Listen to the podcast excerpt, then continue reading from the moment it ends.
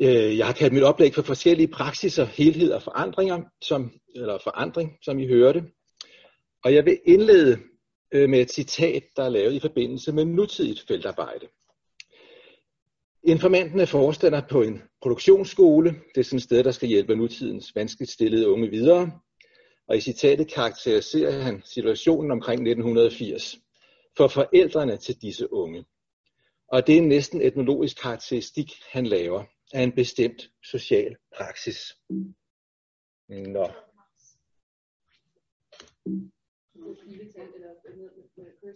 Okay. Great. Thanks. Her har vi den sociale praksis, han karakteriserer. Han siger i citatet, forældrene til de her unge, han har, de klarede sig fuldstændig fantastisk godt ufaglært. Der var møbelindustrien og mange virksomheder rundt omkring, ikke? De her unge, de har jo fået at vide af deres forældre, far og mor klarede sig godt, I behøver ikke nogen uddannelse.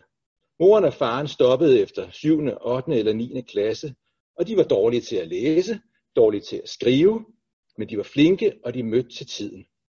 Og de havde et job, og de tjente penge. De havde råd til hus og hjem og bil og hund, og hvad der ellers hørte til af succeskriterier. Og de klarede sig godt. De var også medlem af idrætsforeningen, de var ansvarlige samfundsborgere og sådan noget. Nu er de, altså deres børn, de unge han har, de er uden støtte. Det er rigtig skræmmende, siger han. Og det her citat, det er altså en nutidig meddelers karakteristik af en social praksis, sådan cirka i 80'erne. Det er en karakteristik, der rammer på kornet, hvordan en almindelig lønarbejder for eksempel i industrien, kunne basere en hel tilværelse fra vugge til grav på at passe et sikkert krævende, men også overkommeligt og meget velafgrænset arbejde, og nyde en status som anerkendt samfundsborger, også i lokalsamfundet og som familiefar og familiemor. At forstå sådan nogle liv, og det der betinger dem, som Bjarne Stoklund engang formulerede det, leve visen og leve vilkårene, er en kerne i etnologien, som jeg brænder for, og som jeg har arbejdet med lige siden dengang i forrige årtusind. Og gennem de senere år har jeg lavet feltarbejde, ikke alene blandt arbejdere, både danske og migrantarbejdere, men, men blandt alle mulige sociale grupper i et studie af livsformer i dagens Danmark i en globaliseret verden. I øvrigt sammen med Thomas Højrup, uden yngre kolleger og studerende. Thomas Højrup, der jo om nogen har dyrket den her gren af etnologien. Men hvad indebærer denne interesse for social praksis egentlig?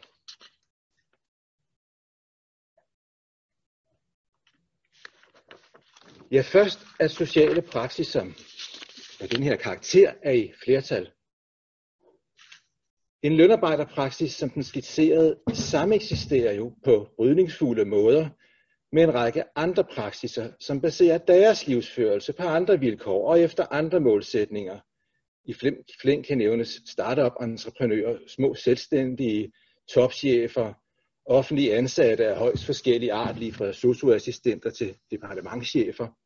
Og man skal selvfølgelig også indskyde, at lønarbejdere jo ikke, og heller ikke i hverken 80'erne eller tidligere, eller i dag for den sags skyld, var en kulturel, kulturel homogen størrelse.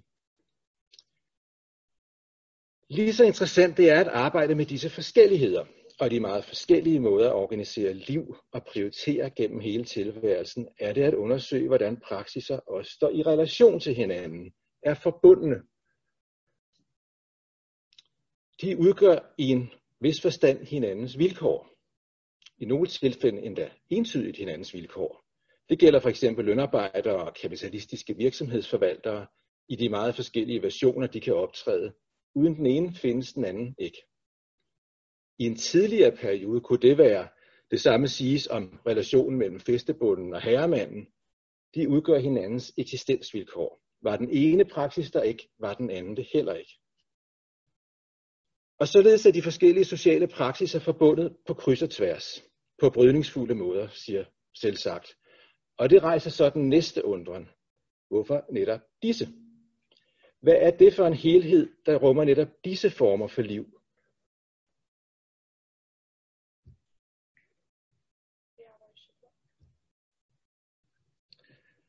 Hvad skete der lige med herremanden, med festebunden, med lavshåndværkeren? De forsvandt ud af kulturhistorien, i hvert fald i nogle århundreder. De kunne jo vende tilbage igen. Deres eksistensbetingelser, livsvilkårene, faldt bort og blev erstattet med andre praksiser eller omdannet markant i en ny tid. For at illustrere vigtigheden af denne er at kunne inddrage den helhed, der på et givet tidspunkt betinger netop bestemte praksis og sameksistens, ved at springe frem til en case fra i dag, som allerede har været berørt flere gange, nærmere betegnet til, hvordan denne pointe bliver illustreret i forbindelse med coronakrisen.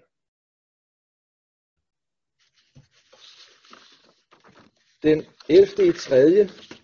manifesteres pludselig en helhed, der ikke tænkes meget over i det daglige. En praksis eller en subjektivitet af en anden orden, som vi ofte omtaler som staten. Og det tydeliggøres, at samfundets forskellige sameksisterende praksiser må underlægge sig en vilje, der så under alle mulige indre brydninger selvfølgelig manifesteres i den her situation. Den helhed er ikke tydelig i det daglige, og slet ikke i den individualistiske selvforståelse, som præger vores samfundskultur, men den manifesterer sig særligt tydeligt i kris- og krisesituationer som denne her. Som kulturhistoriker springer i sådan en situation straks historiske paralleller frem. For eksempel Kanslergadeforliget i 1933, skabt på baggrund af den nærmest livstruende krisetilstand, som samfundet befandt sig i. Et lignende eksempel er den overordentlige kommission, som det hed, fra 1914, som var et embedsmandsstyre, der øh, forvaltede krigsøkonomien under og efter øh, Første Verdenskrig. I begge tilfælde måtte samfundets forskellige interessegrupper, storkapital, landbrug, husmænd, arbejdere, lægge deres partikulære og ofte stærkt modsatrettede interesser til side til fordel for et, et højere mål. Nogle dage efter det her, 15. i 3. 2020, ses noget helt tilsvarende i forbindelse med coronakrisehåndteringen. Mette Frederiksen toner frem igen i stuerne, denne gang flankeret af arbejdsmarkedets parter, efter at have landet en ny trepartsaftale med dem, hvor de ellers konfliktende interessegrupper underordner sig det, som det i situationen og under Mette Frederiksens lederskab lykkes at få alle med på af det fælles bedste. Få dage efter følger andre grupper med, f.eks. de små selvstændige virksomhedsejere og dele af turistbranchen. Og de får lavet aftaler, fordi de lykkes med at argumentere for, at netop de også er uundværlige i samfundshusholdningen. Eksemplet illustrerer en afgørende nøgle til at forstå spørgsmålet om, hvorfor netop bestemte sociale praksiser har plads, eksistensbetingelser eller levevilkår i en bestemt helhed. Det kræver, at de er anerkendt som praksiser, og dermed fra helhedens side sikres betingelserne for at fortsætte som sådan. at et subjekt af en anden orden, et statssubjekt, der skal bruge visse bestemte praksiser til sin egen overlevelse, men ikke nødvendigvis alle, hvilket så kommer for en dag, når det hele strammer alvorligt til. Så på en måde er det misvisende, når man for eksempel i ugerne efter coronanedlukningen i en overskrift i Avisen Information kunne læse, at nationalstaten er tilbage. Nej, den vender ikke tilbage. Den har været der hele tiden men den manifesterer sig tydeligere i krisesituationen.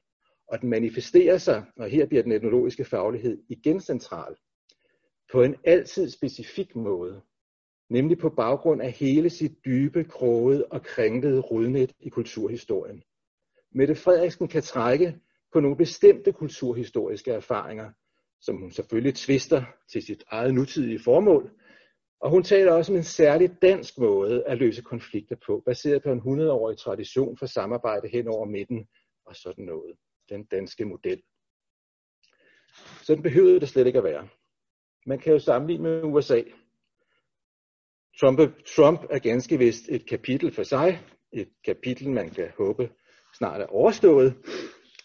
Men det er også karakteristisk, at en amerikansk præsident, Trump eller ej, slet ikke på samme måde kan trække på korporationer eller vores arbejdsmarkedsparter og toneangivende brancheorganisationer, der har legitimitet langt ud i samfundets kroge og får folk til at føle, at de er hørt og set og taget alvorligt. I USA mister nogle faktisk deres eksistensgrundlag med coronarestriktionerne. Og så er det, at det kan ende med, at de modsætter sig dem, eventuelt ved at gribe til våben. Og det har noget med kulturhistoriske erfaringer og et kulturhistorisk rodnet at gøre. Men i øvrigt, i den danske sammenhæng er det jo slet ikke givet, det var Mette Frederiksen med flere, som trådte frem som staten. Det kunne jo have været EU-kommissionen. Det kunne jo have været Ursula von der Leyen, der tog ned frem som den store rorgænger. At dette ikke var tilfældet, viser en del om, hvad EU er, og hvad EU måske ikke er, som også Marie jo var meget inde på. Hvem det er, der formår at manifestere sig som den politiske vilje på et givet tidspunkt og træder frem som statssubjekt, er langt fra en given ting. Men det er konstant i proces, og det har at gøre med suverænitetskampe i statssystemet.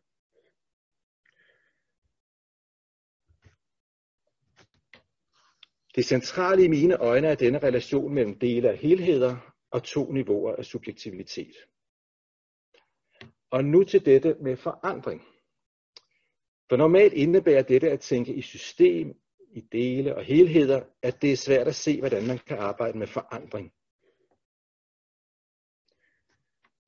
Jeg synes egentlig ikke, det er særlig svært. Når man, når man udforsker, hvilke konkrete betingelser, der skal til for, at bestemte forskellige praksiser kan eksistere, som eksisterer, så handler det jo om at have øje for, at disse betingelser også forandres. For eksempel, at det nu kræver en ganske lang uddannelse at blive arbejder. Arbejder, kalder vi det ikke rigtig mere. At man ikke bare kan sige nej til fleksibilitetsdagsordenen og så videre. Og hvad alt det så har af betydning for det familieliv, man kan have, den børneopdragelse, man, man øh, praktiserer, muligheden for at være fri, frivillig fodboldtræner og være aktiv i lokalsamfundet og sådan noget. Og i dag, ligesom i tidligere historiske perioder, er der voldsomt skred i nutidens sociale praksiser. Indledningscitatet, der jo er fra en nutidig meddeler arbejder, som vi så i sin karakteristik af 1980'er-perioden med en implicit modstilling til forholdene i dag. Alt det, der var nok for de unges forældre, passe et rimelig overskueligt arbejde, bringer dem ingen steder i dag. De skal kunne omstille sig konstant, de skal underordne sig livslang læring og være forandringsparate parate og agile. Helt kort fortalt, og jo velkendt for alle, så har verden udviklet sig på en måde med åbne grænser, globalisering osv., så de former for virke, livsførelserne, vi skal overleve på i, Dan- i Danmark i dag, kræver, kræver kreativitet og nytænkning og konstant forandringsparathed for alle. Den gamle form for arbejde foregår andre steder i verden, som vi ikke kan konkurrere med men ikke som en eller anden anonym rammebetingelse, der kommer udefra, men fordi sociale praksiser i disse egne af verden, i samklang med de stater, der sætter vilkår for dem, opererer på måder, for eksempel producerer varerne billigere, der udfordrer og stiller nye krav til vores sociale praksiser.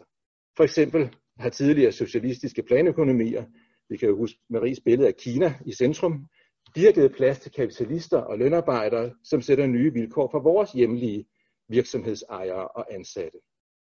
Så man kan måske passende spidsformulere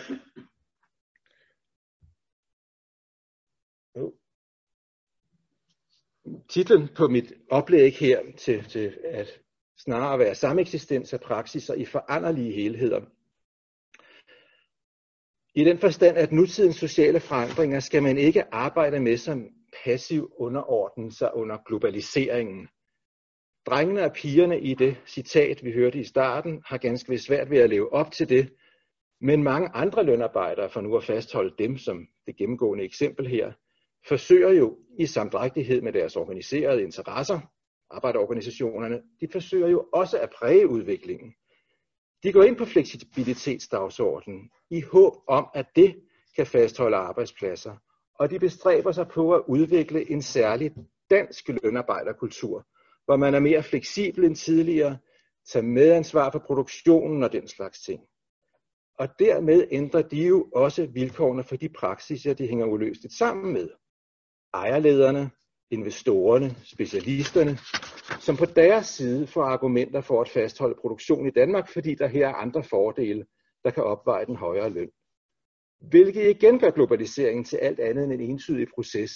For sådanne danske løsninger, der er også mange andre lande, hvor man gør det tilsvarende, men nu leger vi lige de danske, sådanne danske løsninger, de sætter jo nye vilkår for liv, for eksempel ejere og medarbejdere ude i verden. Så på den måde er helt almindelig hverdagspraksis og folks bestræbelser på at fastholde betingelserne for de liv, de foretrækker, tæt forbundet med bevægelser på statsligt niveau, nationalt som internationalt. Og det er forandring hele tiden, men altid på distinkte og historisk specifikke måder. Og det synes jeg er et ekstremt spændende og vigtigt forskningsfelt for etnologien. Så altså opsummerende, forskellige praksiser, det handler det om, men også hvordan de er på brydningsfulde, modsætningsfulde måder sammensat og sameksisterer, at de gør det i helheder, og at disse helheder hele tiden selv er under forandring, under indtryk af indre og ydre brydninger. Tak.